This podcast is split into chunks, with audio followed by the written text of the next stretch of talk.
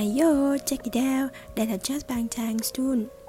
Chào các cậu, tụi mình đã quay trở lại rồi nè. Hôm nay của các cậu như thế nào rồi? Các cậu vẫn khỏe hết đúng không? Tụi mình hy vọng rằng các cậu đã có một ngày thật tuyệt vời. Còn nếu có hơi không được tuyệt vời lắm Thì hãy nằm xuống và lắng nghe số podcast hôm nay của tụi mình nhé. Hôm nay tụi mình sẽ mang đến một bài trends được dịch từ nguồn Jack Metric vào ngày 10 tháng 11 năm 2021 với chủ đề BTS Army à và tình thế tiến thoái lưỡng nan của fandom. Điều gì định nghĩa cho sự nổi tiếng? Nào chúng ta cùng bắt đầu nha. Những fan trung thành của BTS là à ARMY Một fandom từ lâu đã vừa nhận được những lời khen Và cả những câu nói ác ý của truyền thông phương Tây trong bài viết này, một ami tên là ami Pato đã tìm ra câu trả lời cho câu hỏi Vậy BTS ami là gì? Theo lời của biên tập viên, Ami Pato là chiến lược gia marketing mảng âm nhạc đến từ Houston, Texas, với bằng cử nhân quản trị kinh doanh khoa marketing và kinh doanh trường đại học Houston. Cô có niềm đam mê với sự phát triển của nghệ sĩ và thị trường âm nhạc thế giới và thường xuyên chia sẻ suy nghĩ của mình đối với xu hướng âm nhạc hiện thời và những khám phá mới về âm nhạc trên website của mình. Vào tháng 6 năm 2021, Pato viết một bài dài 3.600 chữ có tựa đề là Mổ sẽ fanbase của nhạc pop hiện đại. Người hâm mộ đã sử dụng các dữ liệu như thế nào để gây dựng nên cường quốc về tiếp thị âm nhạc của riêng họ. Những hướng dẫn trong lĩnh vực K-pop được Pato nghiên cứu cẩn thận và viết ra, sau đó được biên tập bởi Cherry Hu, người điều hành của Quarter Music là một bản tin điện tử, trung tâm nghiên cứu và là diễn đàn chung được tài trợ bởi chính các thành viên dành riêng cho việc phân tích các điều kiện, quy tắc của sự thay đổi về thương mại, công nghệ và văn hóa trong ngành công nghiệp âm nhạc. Fan chính là cốt lõi của nền công nghiệp âm nhạc. Dù chỉ là những người theo dõi bình thường hay là những người hâm mộ cuồng nhiệt thì fan cũng góp phần rất quan trọng trong thành công của một nghệ sĩ bằng cách tham dự các concert, mua album và thể hiện tình yêu của bản thân họ trên mạng xã hội. Khi một nghệ sĩ có ảnh hưởng lên khán giả, điều này còn vượt xa hơn việc tiêu thụ các sản phẩm âm nhạc thông thường.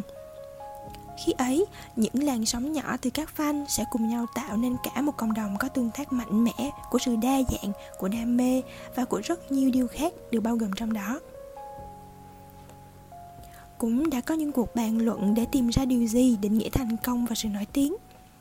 Nhiều người cho rằng bạn cần đạt được sự thành công với sự công nhận của đại chúng để được coi là một người nổi tiếng. Quan điểm này vẫn còn những nghi vấn, bởi nổi tiếng một cách truyền thống thế này cũng tính cả những thính giả bị động. Người chỉ nghe mà không để ý một chút nào tới những sản phẩm được phát hành của nghệ sĩ. Mặt khác, fan là những người theo dõi nghệ sĩ trong một thời gian dài họ ủng hộ nghệ sĩ yêu thích của mình bằng cách chi tiền để mua các sản phẩm âm nhạc, chia sẻ sự phấn khích và hào hứng của mình với mỗi sản phẩm mới được phát hành. Và họ kết nối với những fan khác bằng những sở thích chung này. Đối với fandom của BTS cũng được biết đến với cái tên là ARMY họ không chỉ đơn thuần là nghe nhạc, mà họ còn chủ động tham dự những sự kiện và những cuộc thảo luận họ tạo ra cả một hệ sinh thái với đầy đủ những nội dung phong phú, đa dạng và đầy sáng tạo qua mạng lưới các fan phủ sóng toàn cầu. Do đó, những điều đáng kinh ngạc hoàn toàn có thể xảy ra. Khi BTS có thể tổ chức tour diễn ở sân vận động từ năm 2018, thu hút được 2 triệu người xem trực tiếp cho bang Bangkok. Một sự kiện phát sóng trực tiếp và miễn phí như concert cũ của nhóm trên nền tảng YouTube bán được 1,33 triệu vé cho 195 vùng lãnh thổ trên toàn thế giới cho sự kiện concert ảo So Would You Master.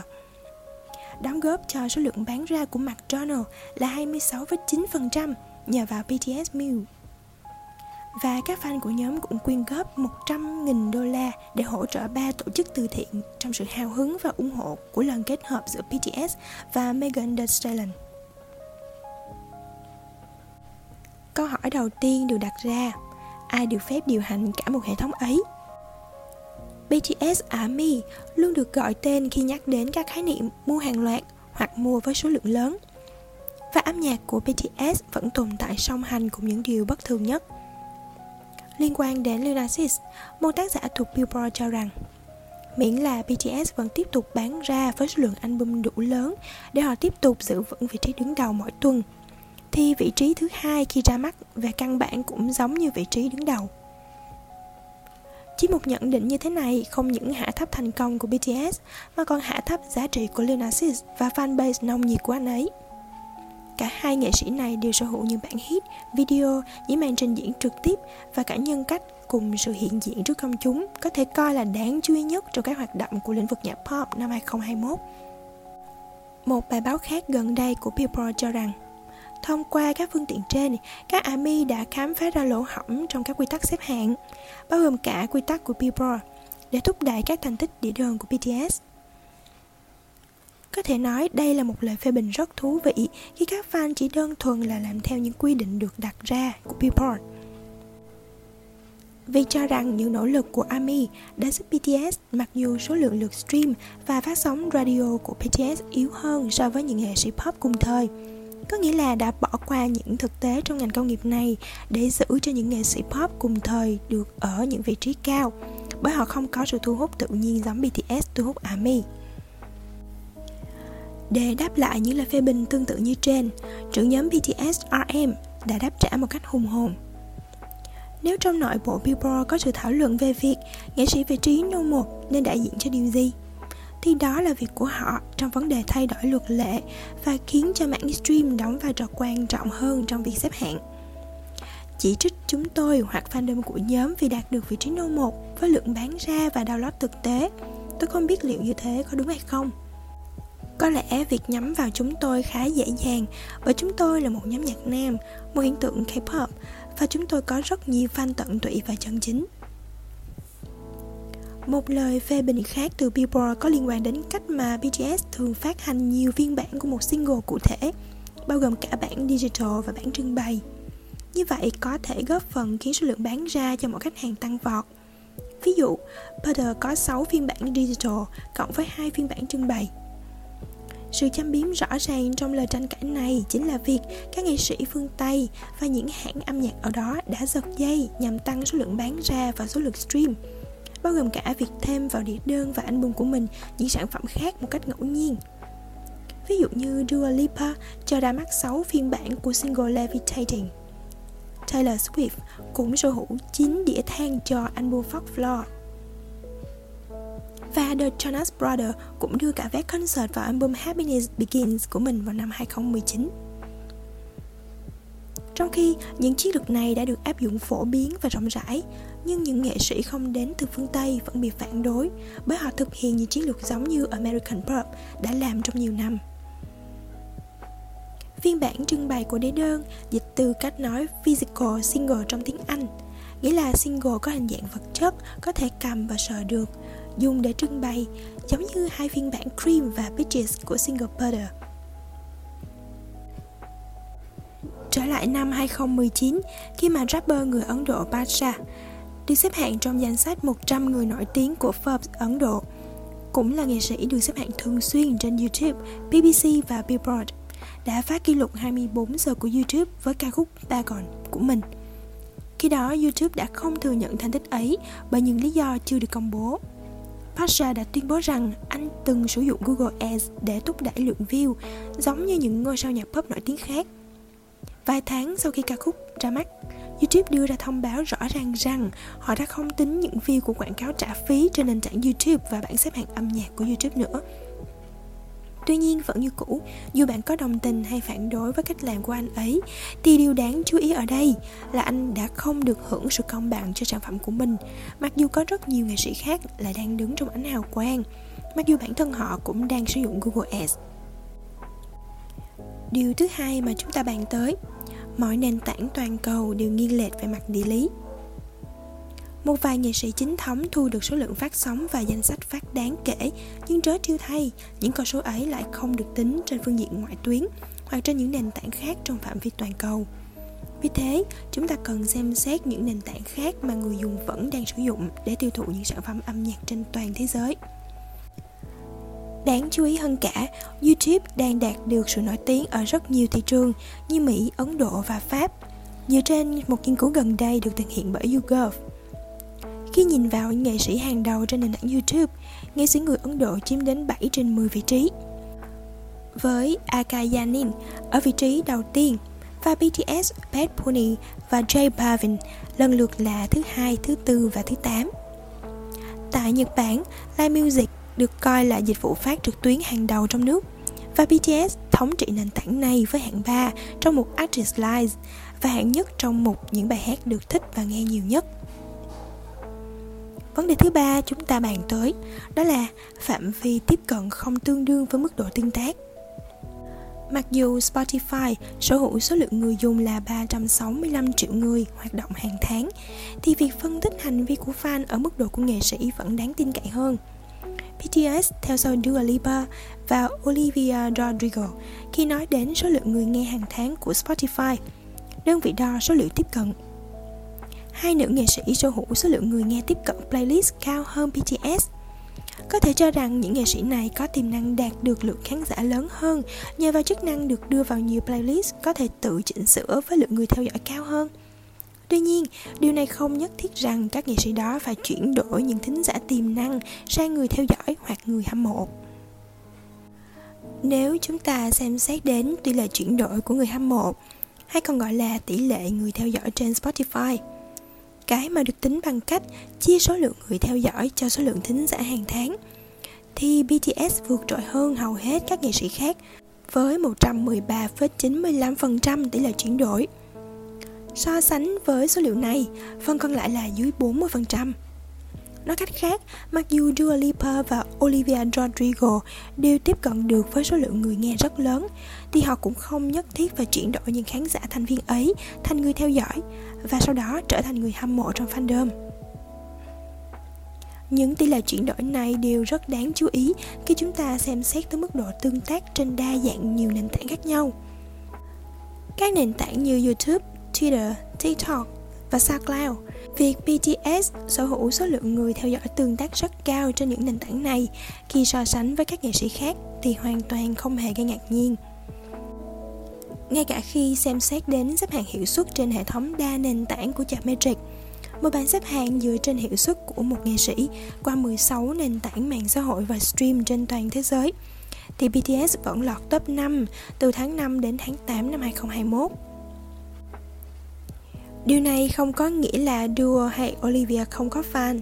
Chắc chắn là họ có những fan của riêng mình. Fan của họ vẫn đang tương tác một cách sáng tạo trên rất nhiều nền tảng khác nhau. Nhưng họ không đạt được tới mức tương tác như ARMY đã đạt được. Vấn đề thứ ba chúng ta bàn đến là radio được coi như tiêu chuẩn cho sự nổi tiếng.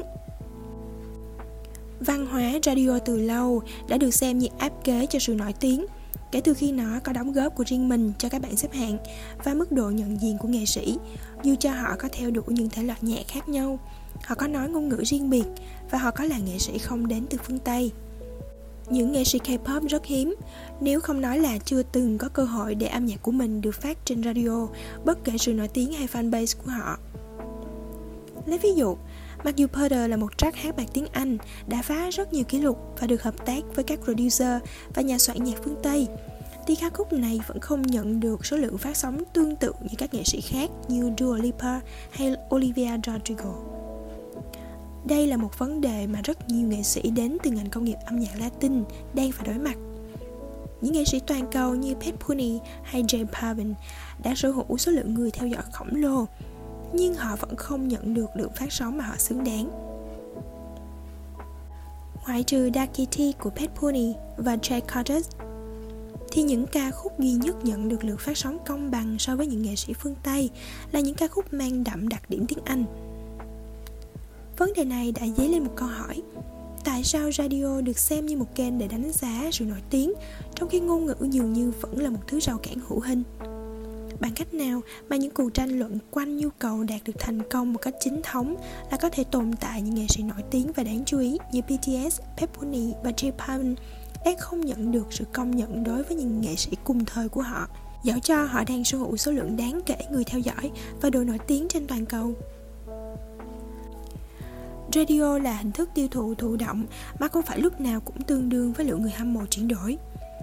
Và bởi vì thể loại và ngôn ngữ đặc biệt bị hạn chế và đánh giá thấp, nên radio đã trở thành thước đo lường cho sự nổi tiếng theo ngày. Những hạn chế về cấu trúc vốn có này có nghĩa là những nghệ sĩ không đến từ phương Tây sẽ phải đối mặt với những khó khăn lớn hơn nhiều khi xếp hạng trên các bảng xếp hạng và đồng thời cũng mở ra nhiều cơ hội để những nhà phê bình đặt câu hỏi về tính hợp pháp trong sự nổi tiếng của họ. Tuy nhiên, những nghệ sĩ như BTS là một dấu hiệu của sự toàn cầu hóa và sự giảm xuống trong tầm quan trọng phương thức radio truyền thống trong một thế giới mà không gian ảo đang phát triển như Aja Romano đã chỉ ra.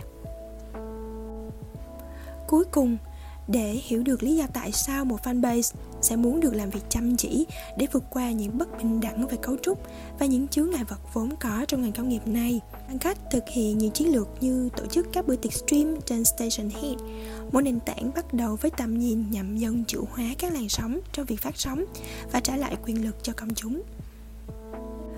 Kết quả cho thấy những fandom như Bodygun của Cardi B đã đạt được 137.000 lượt stream trong tháng 3 năm 2021 và AMI cũng sở hữu 5,4 triệu lượt stream trong tháng 5 năm 2021 qua nền tảng này. Các fandom đang sở hữu các công cụ và nguồn tài nguyên cần thiết để giúp đỡ nghệ sĩ yêu thích của họ đạt được thành công, trong khi đồng thời cũng tận hưởng các sản phẩm âm nhạc mà họ muốn nghe, dù cho có phát sóng trên radio hay không.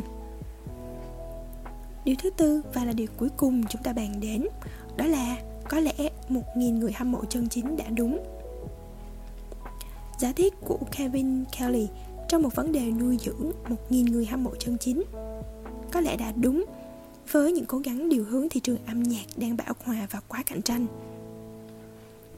Thay vì tập trung vào bản hit có thể tạo được tiếng vang tiếp theo, Kelly tranh luận rằng bạn cần đạt được chỉ 1.000 người hâm mộ chân chính để kiếm sống một fan chân chính, theo như ý kiến của Kelly, được định nghĩa là một người sẽ mua và ủng hộ bất cứ sản phẩm âm nhạc nào mà nghệ sĩ sản xuất ra. Để giữ được sự ủng hộ của các fan, một nghệ sĩ cần duy trì được những kết nối trực tiếp với họ. Điều này có thể giúp các nghệ sĩ rất nhiều trong việc hình thành và nuôi dưỡng mối quan hệ vững chắc với fanbase của mình. Cuối cùng, tầm ảnh hưởng vẫn là điều quan trọng nhất của mức độ nổi tiếng. Một nghệ sĩ có kết nối với một nghìn fan hết lòng ủng hộ sản phẩm của nghệ sĩ ấy được cho là đáng giá hơn so với một ca khúc nổi tiếng bị lãng quên sau chỉ một tháng đem lại sự giải trí cho khoảng một triệu người nghe bị động. Âm nhạc mà có thể vượt lên trên ngôn ngữ và gây được tiếng vang với người hâm mộ trên toàn thế giới, có số hữu tiếng nói lớn hơn lời phê bình của rất nhiều ARMY. Chẳng có định nghĩa nào về sự nổi tiếng là đúng hơn việc mà các fan đã làm về những gì họ yêu thích. Đó là tôn vinh một nghệ sĩ và âm nhạc của nghệ sĩ ấy. Uhm, Vậy là số podcast của ngày hôm nay đã kết thúc rồi. Chúc các cậu có một buổi tối ngủ ngon. Nếu như bạn nào nghe vào ban đêm Và chúc một ngày thật tốt lành cho bạn nào nghe vào ban ngày nhé. Ngoài ra, tụi mình đang có một dự án để kỷ niệm 9 năm hoạt động nghệ thuật của BTS. Đó là dự án Bora Hair, dự án hiến tóc vì bệnh nhân ung thư vú Việt Nam. Các cậu hãy ghé qua fanpage của tụi mình để theo dõi về dự án này và lan tỏa dự án này cho nhiều bạn AMI cũng như các bạn chưa là AMI biết đến nhé. Và đừng quên follow podcast của tụi mình tại nền tảng mà bạn đang nghe nha vì mỗi hàng tuần đều đặn, thứ hai và thứ sáu, chúng mình sẽ chăm chỉ đăng các bài podcast lên đây. Bây giờ thì just Bang trang xin chào tạm biệt và hẹn gặp lại các cậu.